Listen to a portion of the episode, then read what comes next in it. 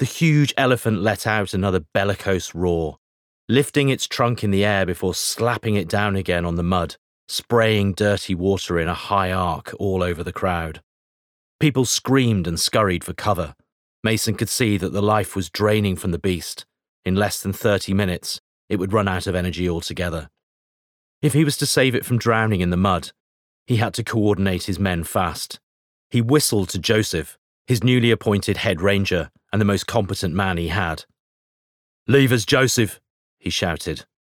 Joseph, a slender but strong, bright eyed young man, with a roguish smile that seemed permanently etched on his face, waved to a group of uniformed rangers who were standing along the bank.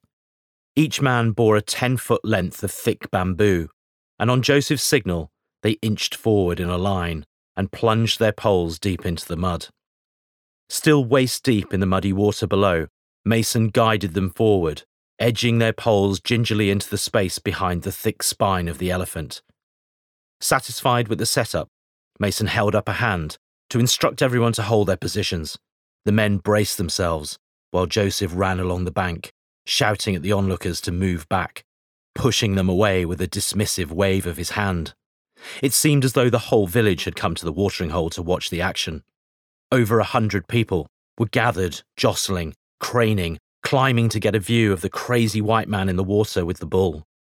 Among them, the headman, Mwamba Kiba, Joseph's father, tall, heavily built, greying a little above the ears, watched it all with a wry smile. He had to hand it to the Englishman. He was determined. Mason had become popular with the locals. The first thing he'd encouraged Florence to see was that they stood no chance against the poachers without the help of the community. The regiment had taught him that. Winning hearts and minds mattered above all else, especially when you were in a combat situation on someone else's turf.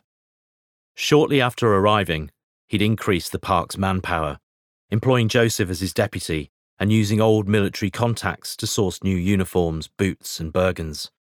He'd convinced Florence to spend money on a dozen AK 47s, as well as five reconditioned G3s with night scopes. He'd built an assault course for physical training, a classroom, and several new sentry points and covert hides in the bush. But the main thing that Mason had built was camaraderie.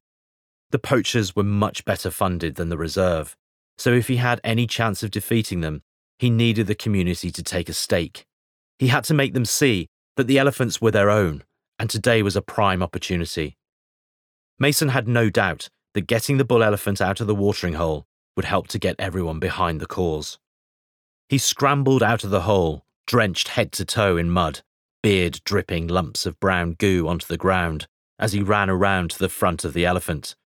He reached down and grabbed the rope that he had thrown over the enormous front leg, shouting to the crowd to move back. Joseph reversed the digger down the hill, and Mason hooked the ends of the rope around its mechanical bucket, securing it with two strong knots. Everything was set. Mason crouched onto his haunches and looked the elephant in the eye. The poor wretch looked forlornly back at him, and he could hear its laboured breath above the noise of the crowd. He knew it was terrified, confused about what was happening to it. I need you to help us, Mason said to the elephant, his voice calm and reassuring. You can do this.